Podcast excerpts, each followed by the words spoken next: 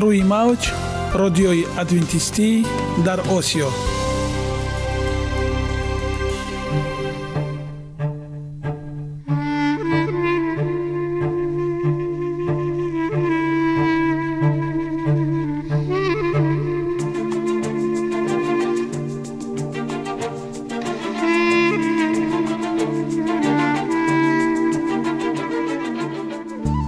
با عرض سلام به شما شنوندگان عزیز.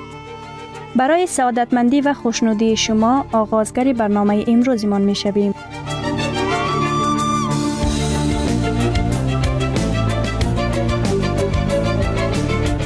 برنامه های ما شامل سه بخش می باشند. بخش اول سلامتی که در آن ما به شما طرز حیات سالم، جلوگیری از امراض و غذاهای سالم را پیشنهاد می نماییم.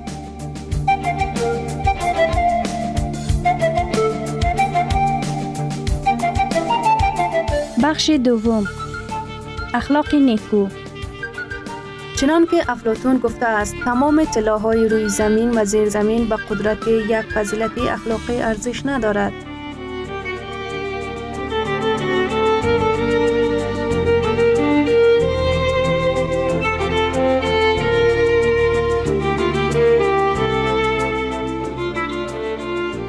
بخش سوم. نوری معرفت. رازهای نهانی نبوت ها در کتاب مقدس.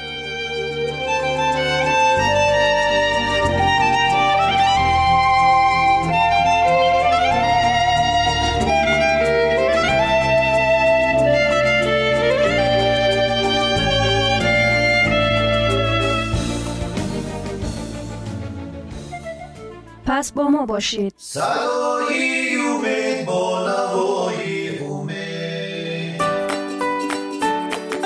جسم سالم عقل سالم سالم بودن خوشبخت بودن است. خوشبخت بودن است.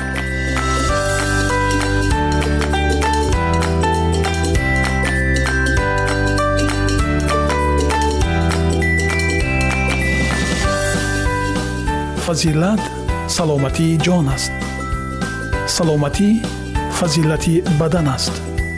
تندرستی ҳам барои шахсе ки онро истифода мебарад ва ҳам барои дигарон чизи олист тандурустӣ аз тилло арзишмандтар аст.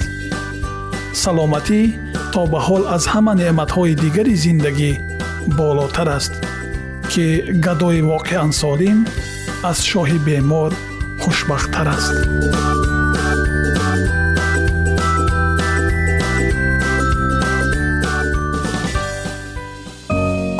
оиди мавзӯъҳои саломатии шумо метавонед дар сомонаи саломат клаб маълумоти бештарӣ пайдо намоед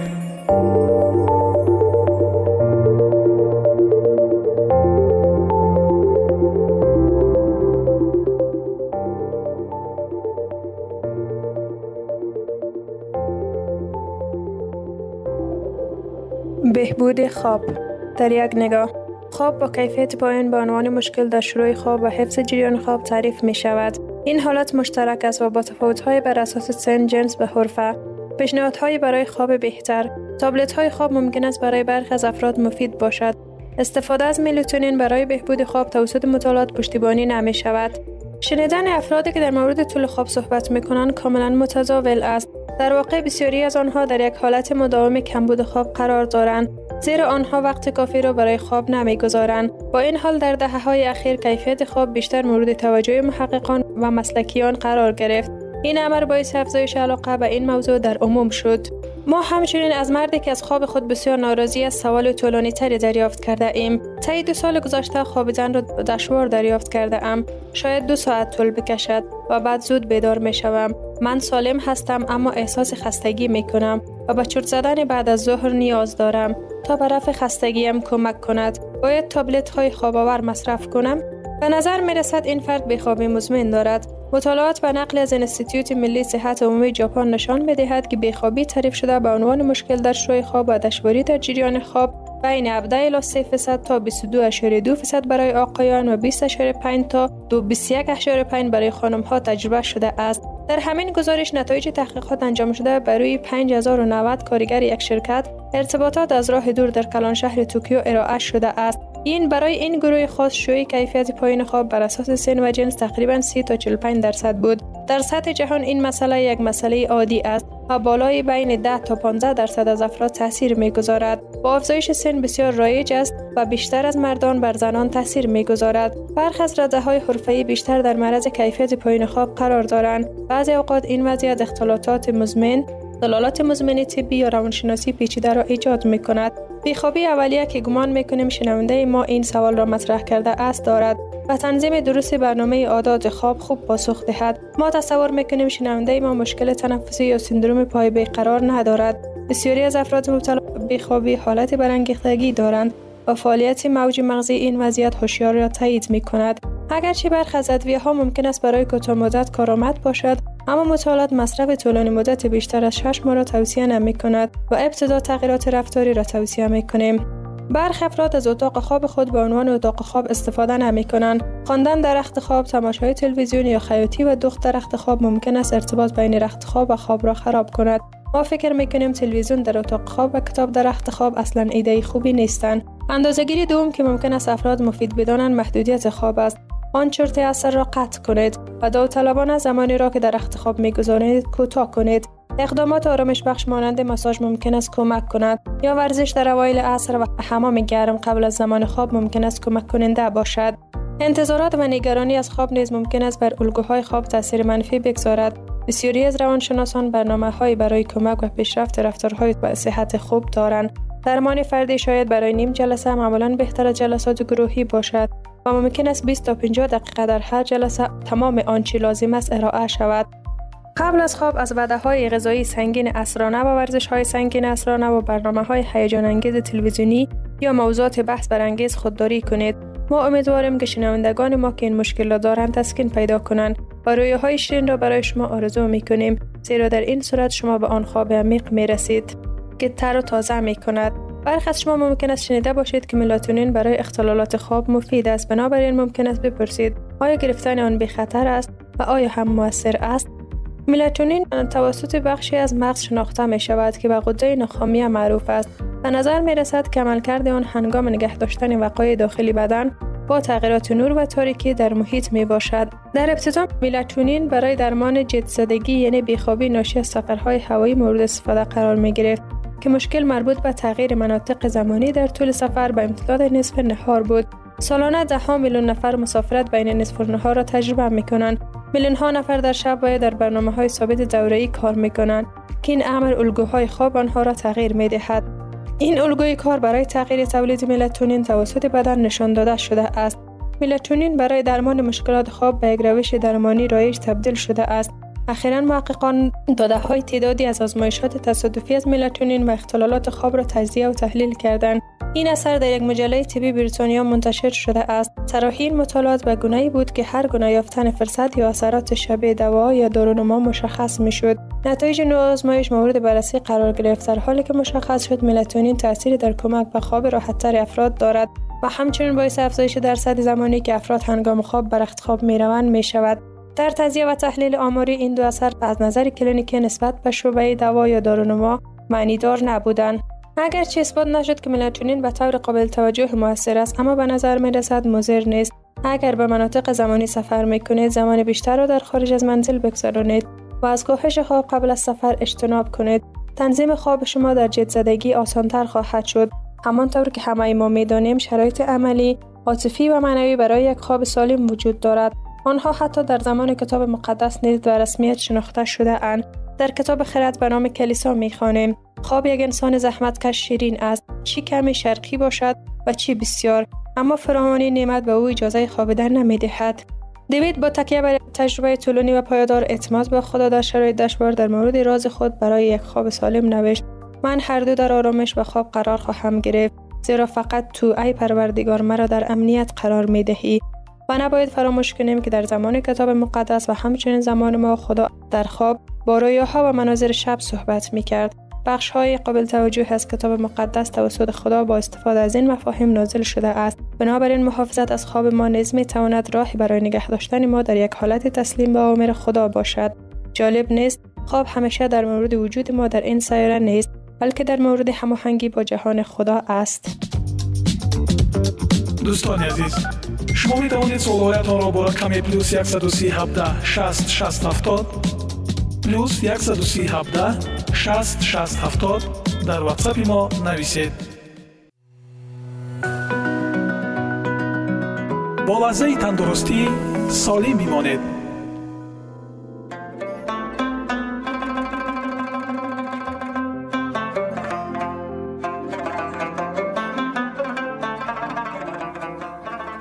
سلام و وقت بخیر. خدمت تمام شنوندگان عزیزی برنامه لحظه تفکر. خوبان من سلسله برنامه های لحظه تفکر گرفته شده از کتاب لطفا گسفن نباشید اثری از محمود نامنی می باشد. دوستان عزیز من این کتاب را با عشق برای شما می خوانم. قسمی که از نام برنامه ما واضح است لحظه تفکر. امیدوارم این سلسله برنامه ها شما را به لحظه تفکر وادارد.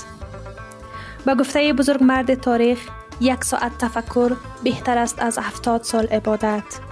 پس ارزش فکر کردن بس بالاست. این فکر است که ما را به قله های موفقیت می برد و رشد می دهد و ذهن ما را باز می کند و جهان پیرامون را برای ما واضح می سازد.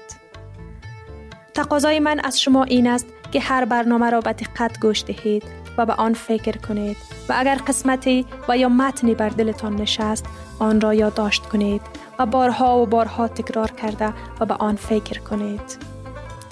و امید آن که دست در دست هم دهیم و انسانهای بسازیم تا در فرداهای آتی لبخند را بر لبان خلق و خدا بنشانند و دست افتاده ای را بگیرند که همین دلخوشی ما را بس.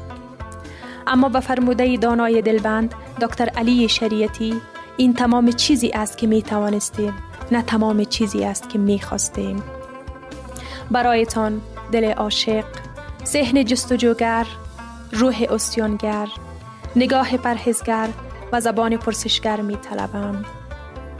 اینک به برنامه امروزی لحظه تفکر گوش فرا دهید.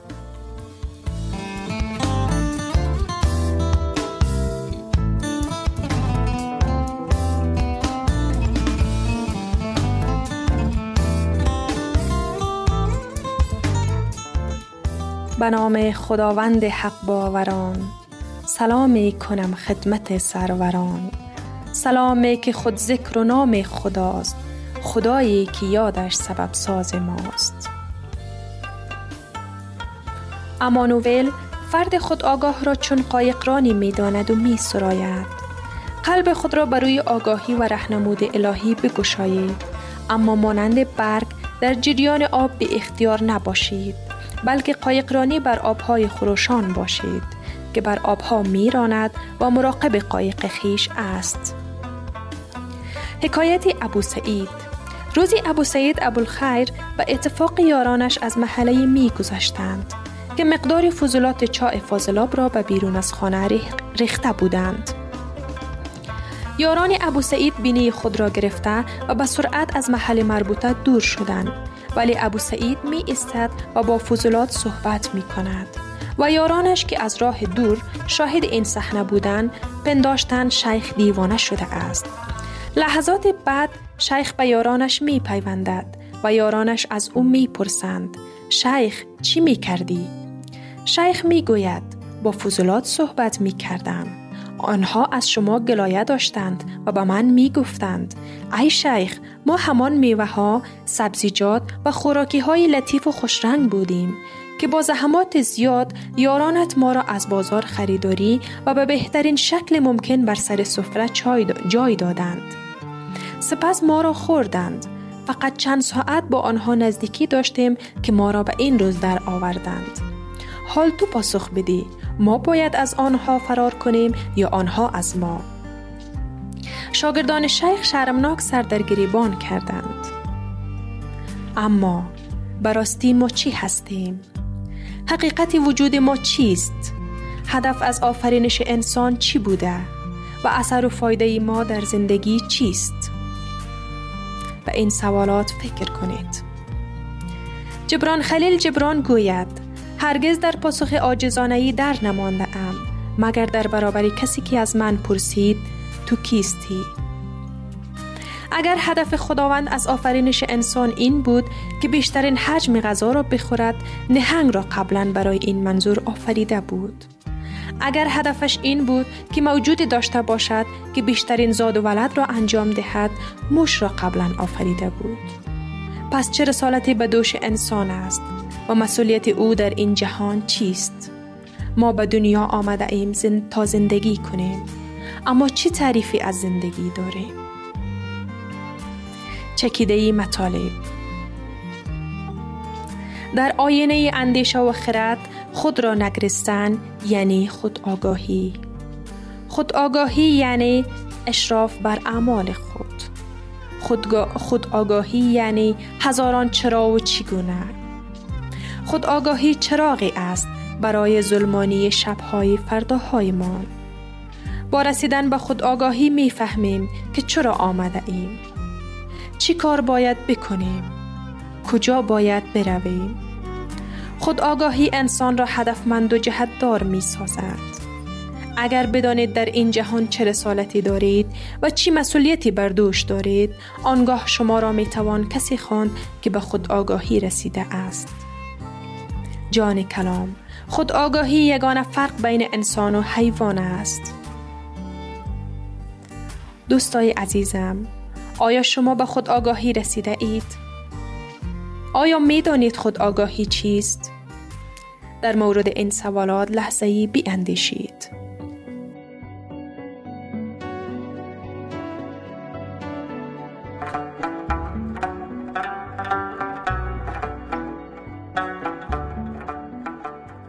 گرامی ترین ارزش خانوادگی اخلاقی نیکوست و همانا با ارزشمندترین بنیازی عقل است.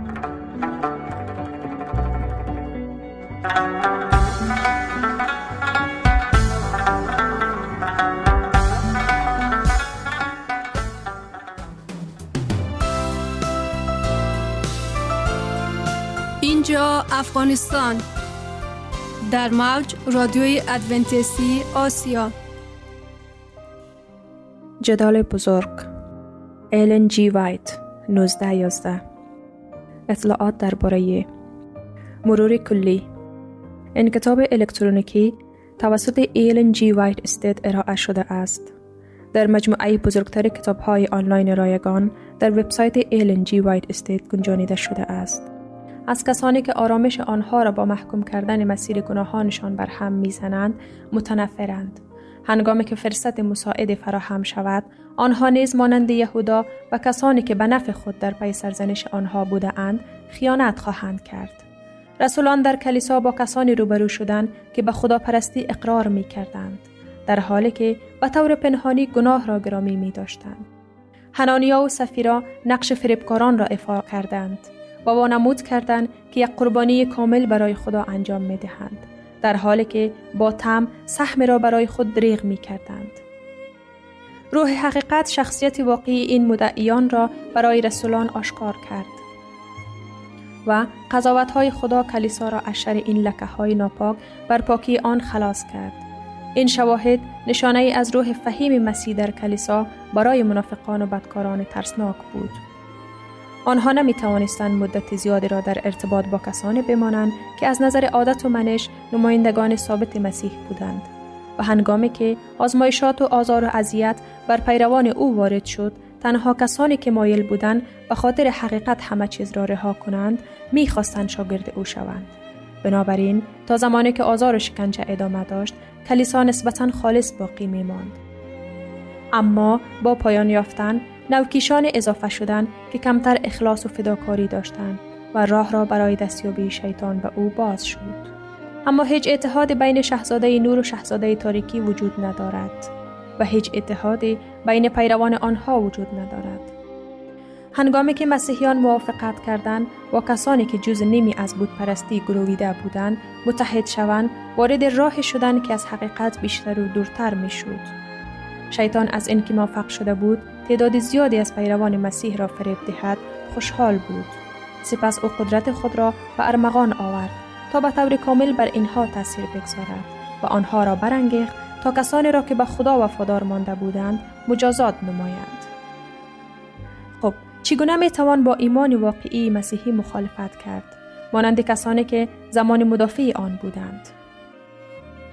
و این مسیحیان مرتد با متحد شدن با یاران نیمه مشرک خود جنگ خود را علیه اساسی ترین ویژگی های آموزه های مسیح هدایت کردند. برای کسانی که وفادار بودند مستلزم مبارزه ناامید کننده بود تا در برابر فریبکاری و زشتکاری هایی که در لباس های مقدس پنهان شده و به کلیسا معرفی شده بود بیستند. کتاب مقدس به عنوان میار ایمان پذیرفته نشد. احکام آزادی مذهبی بدعت نامیده شد و طرفداران آن منفور و منع شدند. پس از یک درگیری طولانی و شدید عده معدودی وفادار تصمیم گرفتند که اگر کلیسای مرتد همچنان از رهایی خود از باطل و پرستی امتناع کند اتحاد خود را با کلیسای مرتد منحل کنند آنها می دیدند که اگر از کلام خدا اطاعت کنند جدایی یک ضرورت مطلق است آنها جرأت نداشتند. خطاهایی را که برای روحشان کشنده است تحمل کنند و سرمشق قرار دادند که ایمان فرزندان و فرزندان آنها را به خطر انداخت. برای تأمین صلح و وحدت آنها آماده بودند تا هر گونه امتیاز را مطابق با وفاداری به خداوند بدهند. اما آنها احساس می کردند که حتی صلح نیز با قربانی کردن اصول بسیار گران قیمت خواهد بود. اگر وحدت تنها با مصالحه حقیقت و درستی تامین می شد بگذارد اختلاف و حتی جنگ رخ دهد آیا برای کلیسا و جهان خوب است اگر اصولی که آن ارواح استوار را به حرکت در می آوردند در قلب افراد ادعا شده خدا احیا می شود. نسبت با آموزه هایی که ستون های ایمان مسیحی هستند بی تفاوتی نگران کننده وجود دارد. این عقیده در حال افزایش است که بالاخره اینها اهمیت حیاتی ندارند. این انحطاط دست ماموران شیطان را تقویت می کند به طوری که تیوری های دروغین و توهمات مرگباری که مؤمنان در اسفار گذشته زندگی آنها را برای مقاومت و افشای آنها به خطر انداخته بود اکنون مورد لطف هزاران نفری است که ادعا می کنند پیرو مسیح هستند. مسیحیان اولیه در واقع مردم عجیب و غریبی بودند. تحقیر به سرزنش و ایمان ثابت آنها سرزنش مستمر بود که آرامش گناهکاران را برهم می‌زد. گرچه تعدادشان کم بود بدون ثروت مقام یا عناوین افتخاری اما هر جا که شخصیت و آموزه هایشان شناخته می‌شد برای بدکاران مایه وحشت بودند. بنابراین شریران از آنها متنفر بودند همان طوری که حابل مورد نفرت قابل به خدا قرار گرفت. به همان دلیلی که قابل حابل را کشت. کسانی که می‌خواستند مهار روح القدس را کنار بگذارند قوم خدا را به قتل رساندند و همین دلیل بود که یهودیان منجی را ترد و مصلوب کردند زیرا پاکی و قداست شخصیت او سرزنش دائمی خودخواهی و فساد آنها بود از روزگار مسیح تا کنون شاگردان وفادار او نفرت و مخالفت کسانی را که راه های گناه را دوست دارند و دنبال می کنند برانگیخته اند. پس چگونه می توان انجیل را پیام صلح نامید؟ هنگامی که اشعیا تولد مسیح را پیشگویی کرد لقب امیر صلح را به او نسبت داد. هنگامی که فرشتگان و شبانان اعلام کردند که مسیح متولد شده است آنها بر فراز دشت های بیت الله هم سرودند. جلال خدا در برترین ها و سلامتی در زمین و خیرخواهی برای مردم. تضاد ظاهری بین این اعلامیه های نبوی و سخنان مسیح وجود دارد. که گفت من نیامدم تا صلح بفرستم بلکه یک شمشیر اما به درستی درک شده است این دو در هماهنگی کامل هستند انجیل پیام صلح است مسیحیت نظام است که با پذیرش و اطاعت صلح هماهنگی و شادی را در سراسر زمین گسترش می دهد. دین مسیح با برادری نزدیک همه کسانی را که تعالیم آن را میپذیرند متحد خواهد کرد. این ماموریت عیسی بود که مردم را با خدا و در نتیجه با یکدیگر آشتی دهد. اما جهان در کل تحت کنترل شیطان سرسختترین دشمن مسیح قرار دارد. انجیل اصول زندگی را به آنها ارائه می دهد که کاملا با عادات و امیال آنها در تضاد است و آنها علیه آن قیام می کنند. آنها از پاکی که گناهان آنها را آشکار و محکوم می کند متنفر هستند و کسانی را که بر آنها ادعاهای عادلانه و مقدس آن را اصرار می کند مورد آزار و اذیت و نابودی قرار می دهند. به این معنا است که انجیل را شمشیر می نامند. زیرا حقایق متعالی باعث نفرت و نظام می گردد. مشیت اصرار آمیز که به عادلان اجازه می دهد از دست شریران آزار ببینند برای بسیاری از ضعیفان ایمان باعث حیرت و تعجب بزرگ شده است. برخی حتی حاضرن اعتماد خود را به خدا از بین ببرند زیرا او از پسترین انسانها رنج می‌برد تا به سعادت برسند در حالی که بهترین ها و پاکترین ها از قدرت ظالمانه آنها رنج می‌برند و عذاب می‌کشند سوال می شود کسی که عادل و بخشنده است و قدرتش هم بی نهایت است چگونه می تواند چنین ظلم و ستم را تحمل کند؟ این سوالی است که ما با آن کاری نداریم. خدا شواهد کافی از محبت خود را به ما داده است و ما نباید در خوبی او شک کنیم زیرا نمی توانیم عمل کرده مشیت او را درک کنیم. منجی به شاگردانش با پیشبینی تردیدهایی که بر روح آنها در روزهای آزمایش و تاریکی فشار می آورد گفت کلام را که به شما گفتم به خاطر بسپارید. بنده بزرگتر از پروردگارش نیست. اگر به من جفا کرده ان شما را نیز آزار خواهند داد.